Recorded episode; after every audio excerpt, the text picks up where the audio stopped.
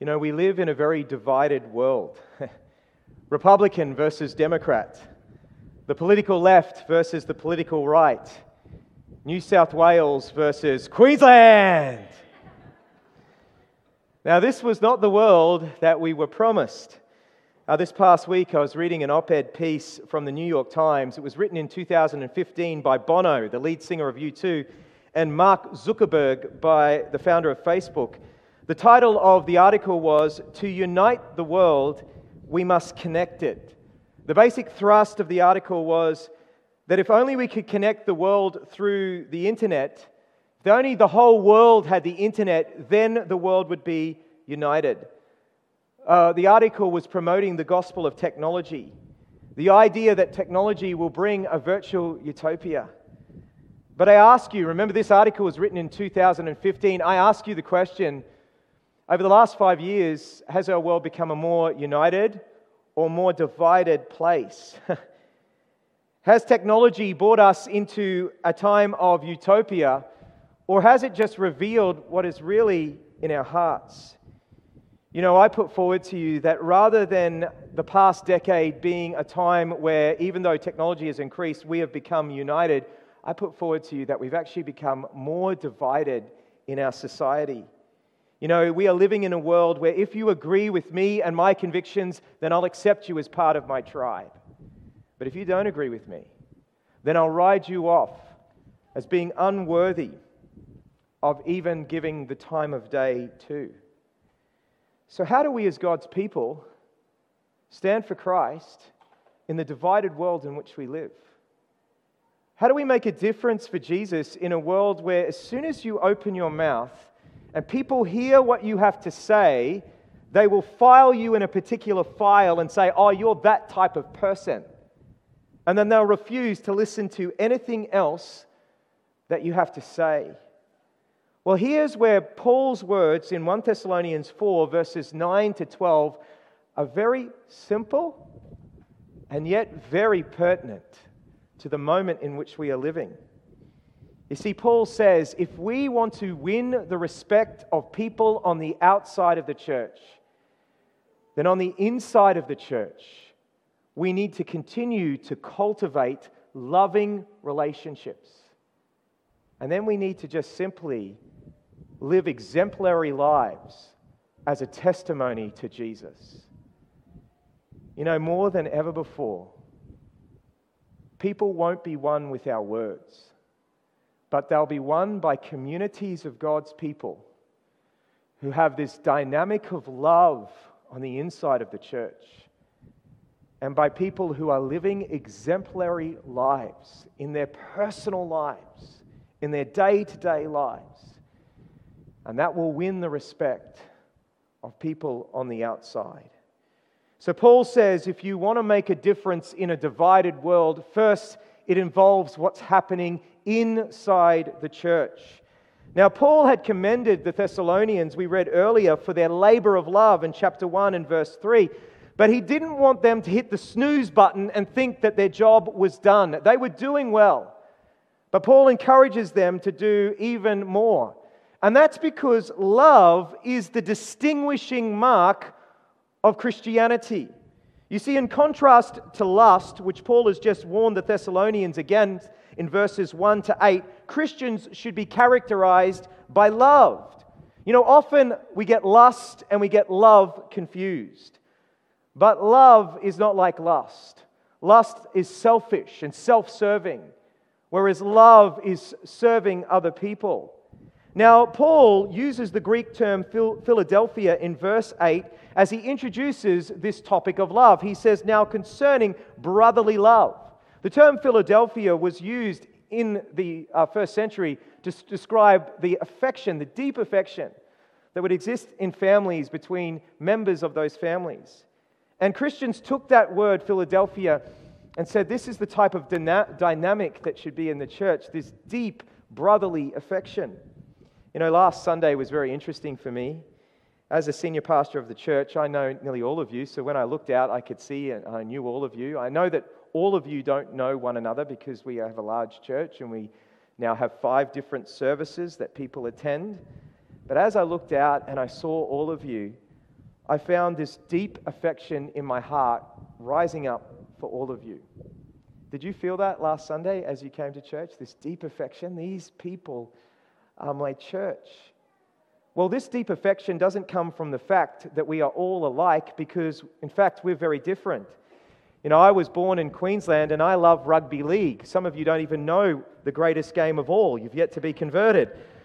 And some of you come from different parts of the world, and English is not your first language. But the amazing thing is, is through the work of Jesus, we have one Father and we're one family.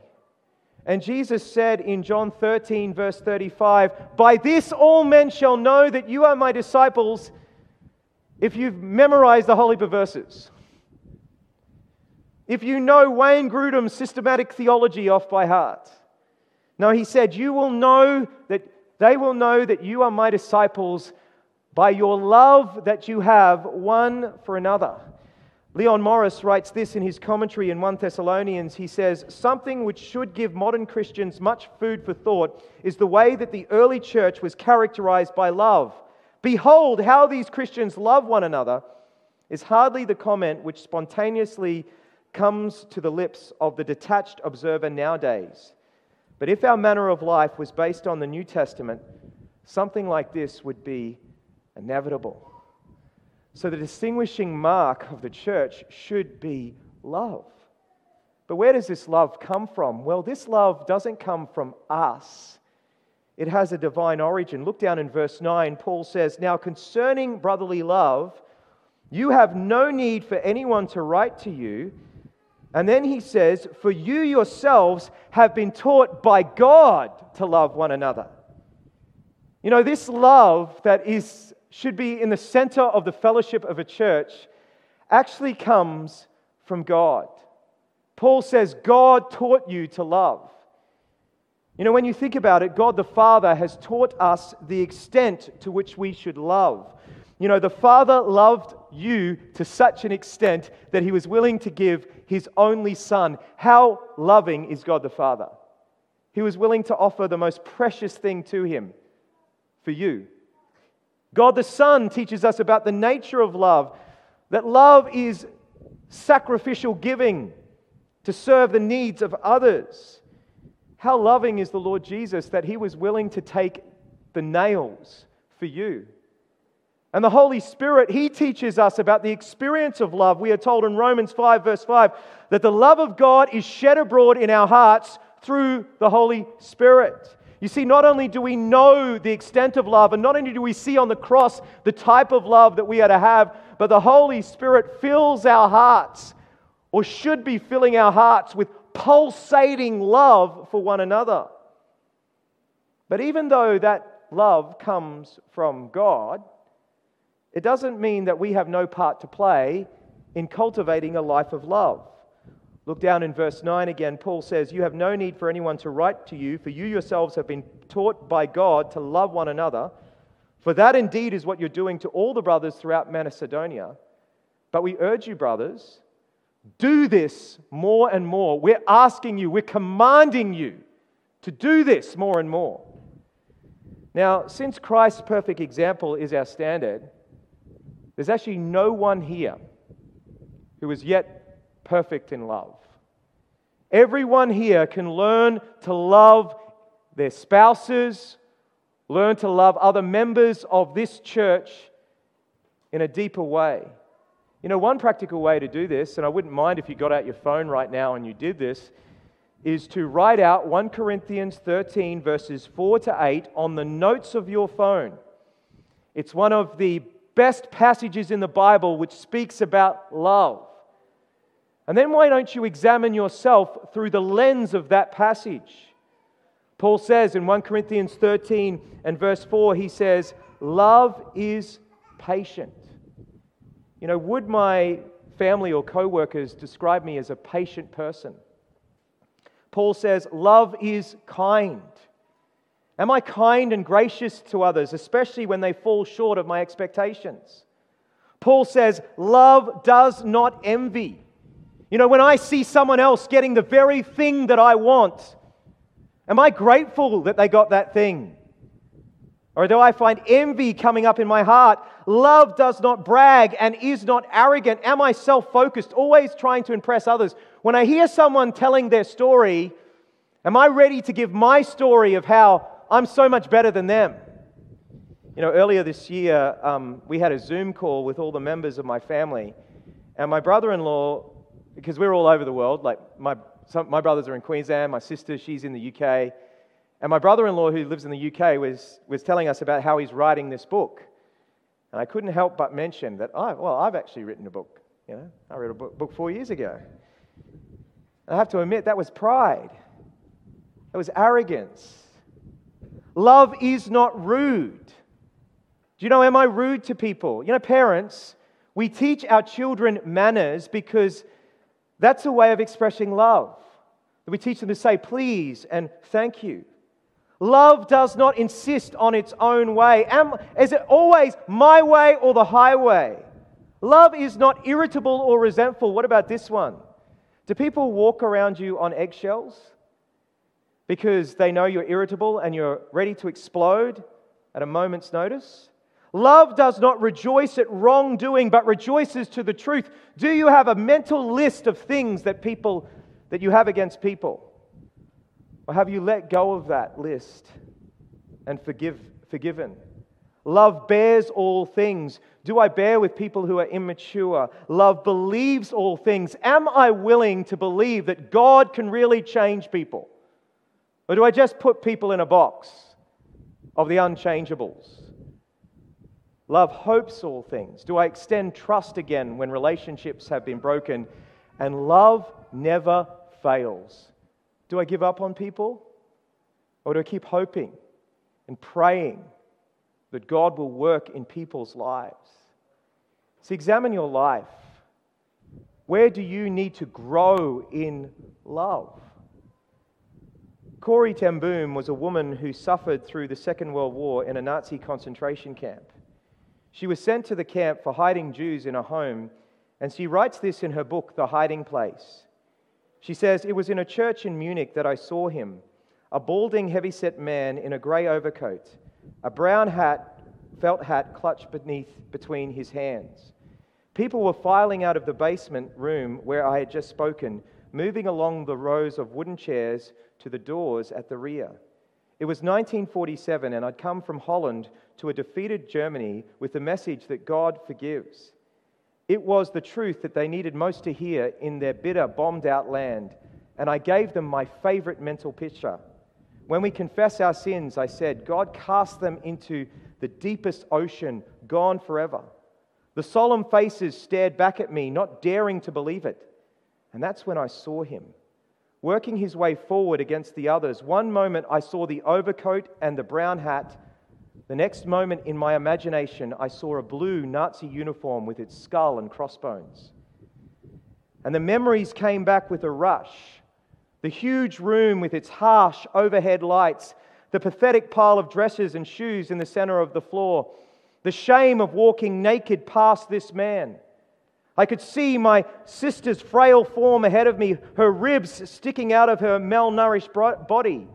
Betsy and I had been arrested for concealing Jews in our home during the Nazi occupation of Holland, and this man had been a guard at Ravensbrück concentration camp where we were sent.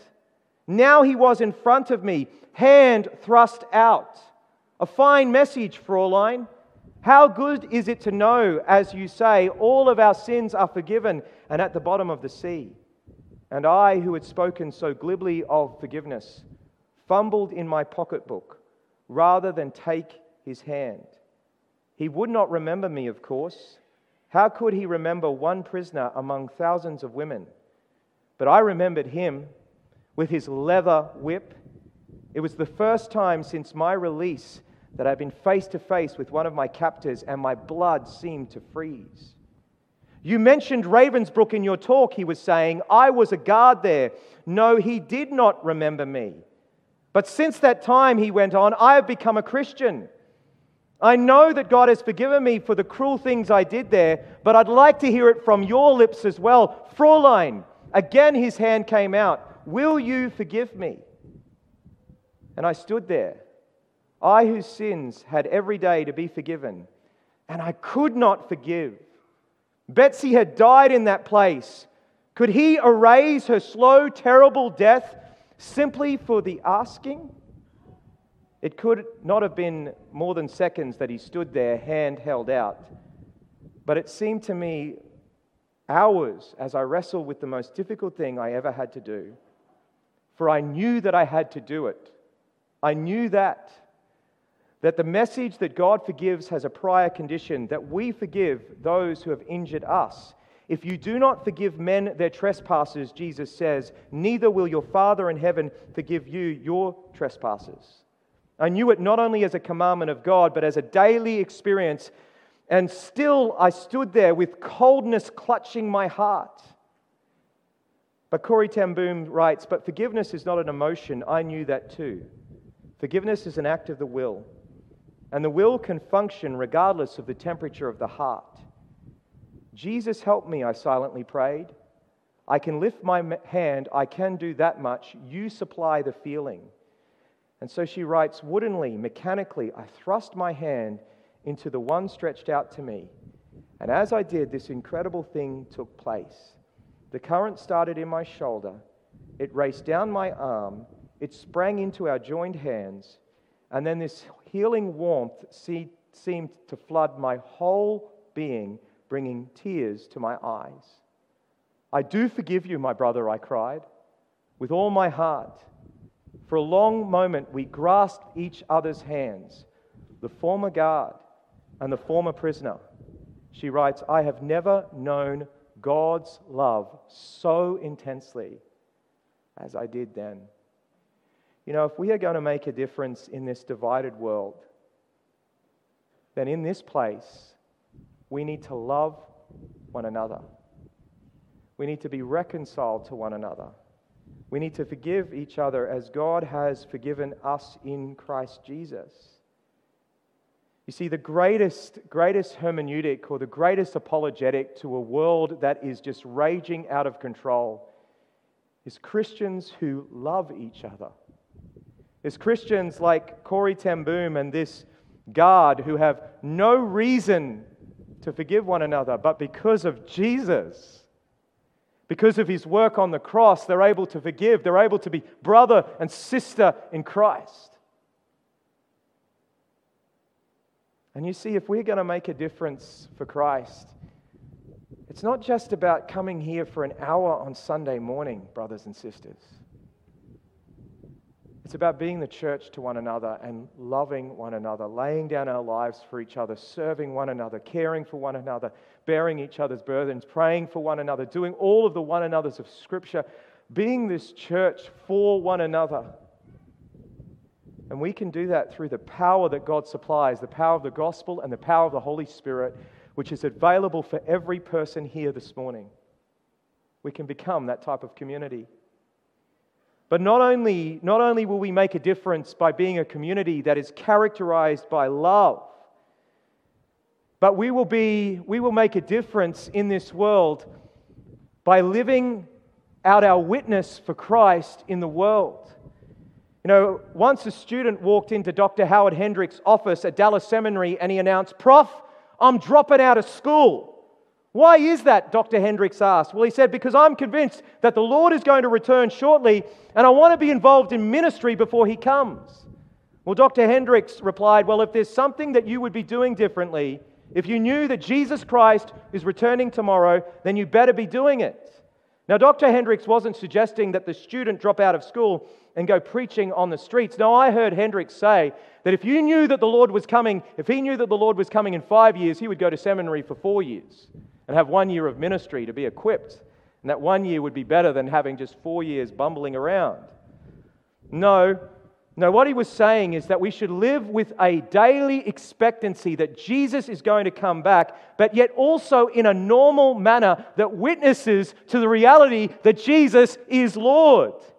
You know, throughout history, church history, there have been both individuals and groups that have got so caught up in prophecy about the Lord's coming that they start to act strangely. Some have sold everything, they've quit their jobs, they wait on a hilltop waiting for Jesus to come back.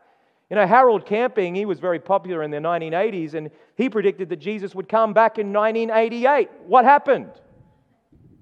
What happened? We're still here. He then said Jesus would come in 2000. What happened? We're still here. You know, some of the Thessalonians had got a bit carried away, and the Lord's return is imminent. We're going to look at that next week. But they had quit their jobs, and they thought, well, that's good. I can just live off the welfare of other believers. But Paul says, no, no, no, you're missing the point. You're missing the point. The soon return of Christ should lead you to a responsible life. Look at what he says down in verse, uh, verse 11. He says, And aspire to live quietly and mind your own affairs. Now, this is, I was thinking about this week, this is the ultimate introvert's verse. aspire to live quietly. All of you introverts are probably saying it internally. Now, you wouldn't say it externally, you wouldn't say it out loud because you're introverts. But you're probably saying, There you go, Timon. There you go. Tone it down. Tone it down, Timon. The Bible says, aspire to live quietly. Now, what does Paul mean when he says we should aspire? Or in other translations, it says, make it your ambition to live a quiet life. Does he mean that we all sell up our property and move to the Adelaide Hills, have a commune? City Reach commune? No, that's not what he's saying, all right? That's not what the Apostle Paul's saying. Neither do I think that what the Apostle Paul is saying, he's not saying that we should be quiet about our convictions or quiet about the gospel. No, no, no, no, no. Jesus said we need to be salt and light, which means to stand up for your convictions. The Thessalonians, Paul would say in chapter 1, the gospel had rung forth from them. They were not quiet about the gospel. You need to be public about your faith and tell others about Jesus. No, that's not what that means. Aspire to live a quiet life. I also don't think that we should tone down our gospel ambition. You know, Paul, Paul had an ambition. He wanted to preach Christ where Christ was not named. He said, I, he wrote to the Romans and says, I want to go up to Spain because I desire to preach Christ where Christ isn't named. You know, I'm sick of people throwing wet blankets over young people in particular when they tell you their dreams about what they want to do for God. Don't be like that. Don't throw a wet blanket over someone who says, I really believe God wants me to do this with my life. And I remember in the history of the church, William Carey, who was the first Protestant missionary to India, he had a wet blanket flown over him when he came to this Baptist fellowship and he said, I feel like God is calling me to take the gospel to India. This older pastor stood up and he said, Sit down, young man. If God wants to get the gospel to India, then he'll just do it himself. He won't use means. I'm so glad that William Carey did not, did not listen to him, but his, his statement was this You need to attempt great things for God and expect great things from God. What a great saying! Attempt great things for God. We have a great God, right? Let's be praying big prayers. Big prayers. You know, I once read R.A. Torrey's book on how to pray, and he said, What would happen if God answered every one of your prayers this week? How would the world be different? That's challenging, isn't it? Are we praying big enough prayers for God to, to shake our community, to shake people's lives and draw them to Himself? So I don't think that's what it means. Now, I think what this, what Paul means when he says, make it your ambition to live a quiet life, is this word quiet is used three times in the New Testament. It talks about being silent before the Lord. It actually is about having a peace and tranquility in your life.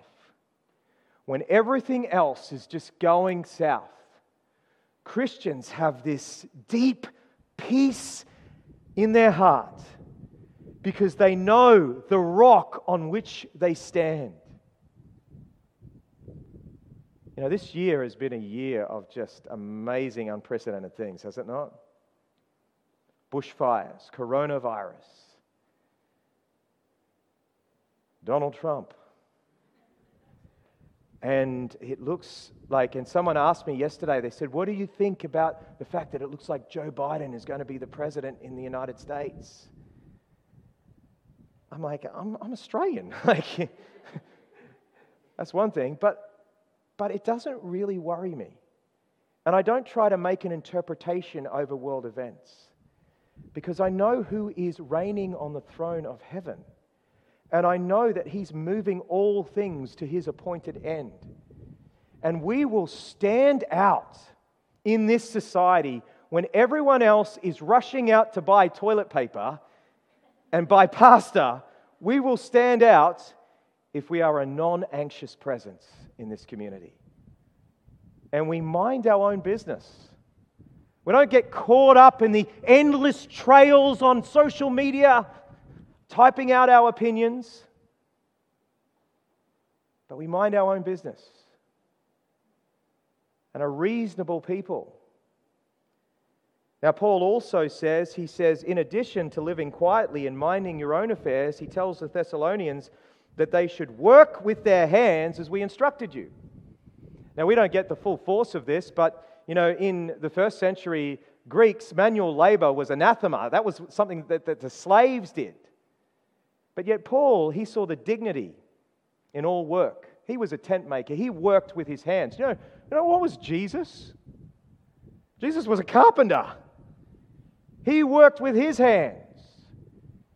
You know, work is not wrong, it's not evil. Before the fall, God said to Adam, I want to put you in the garden to work it and keep it. There is a dignity that comes with work. But Paul points out two important reasons for Christians to work. He says, look down in verse 12. The first is so that you may walk properly before outsiders. And the second reason is that you may not be dependent on anyone. You know, I know for some people they can't get a job because of health reasons or, or some other reason, and so they're unemployed, and I understand that. But the New Testament says that we should be people who actually take after, look after our own needs. But also, Paul says there, he says we should work so that we can walk properly before outsiders. The NIV renders it this way that you might win the respect of outsiders. You see, what is your goal when you go to work? Is your goal just to provide for the needs of your family? Well, that's, that's, a, that's a noble goal. But there's actually a higher goal for your work. And that is, you work in such an excellent way that you bring honor and glory to Jesus.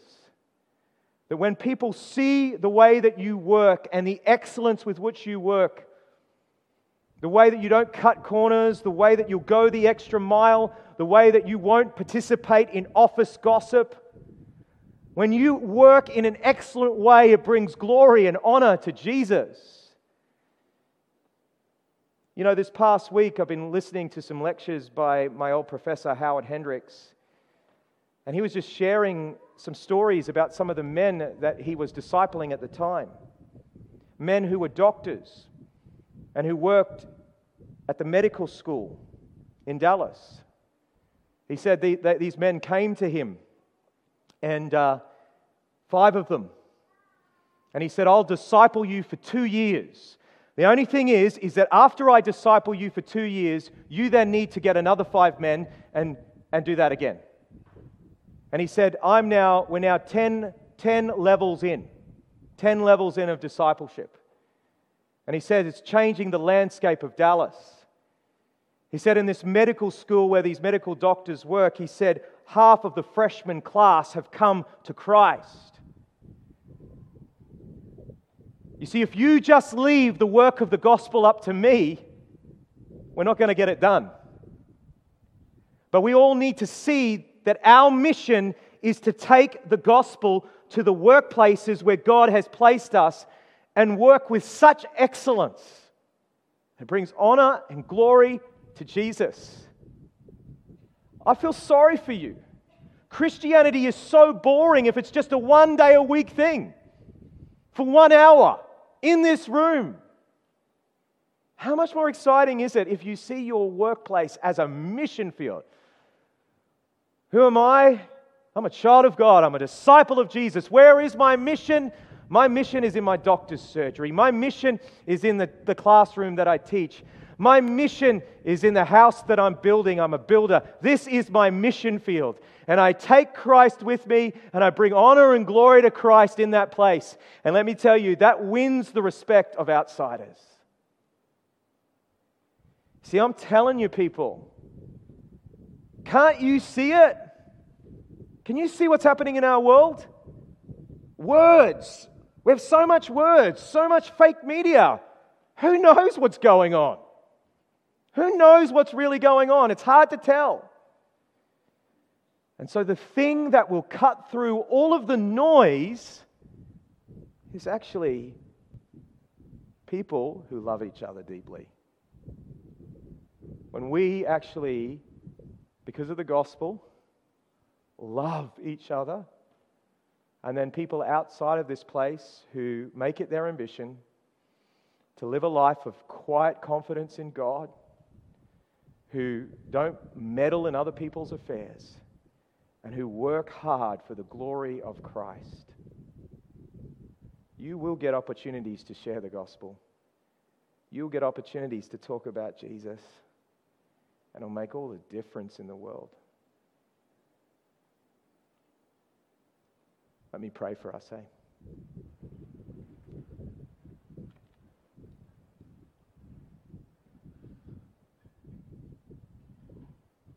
Oh Lord, we live in uncertain times with the big events that are happening in our world at the moment.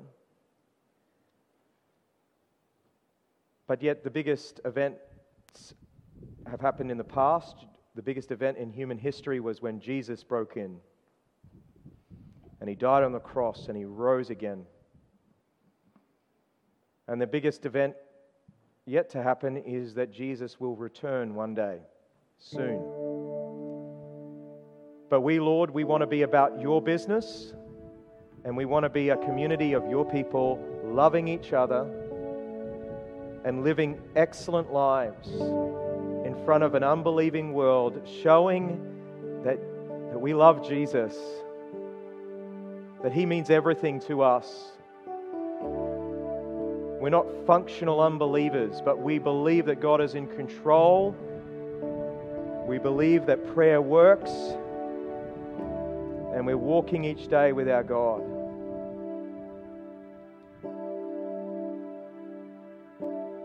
There's some people in this room, and you know that, that you need to go and you need to.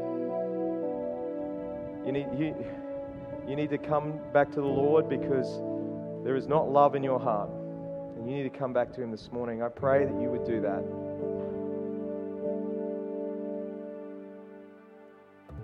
Oh Lord, I pray that you would minister your truth into people's hearts this morning for your honor and glory, Lord, I pray. In Jesus' name. Let's stand together. Let's worship the Lord.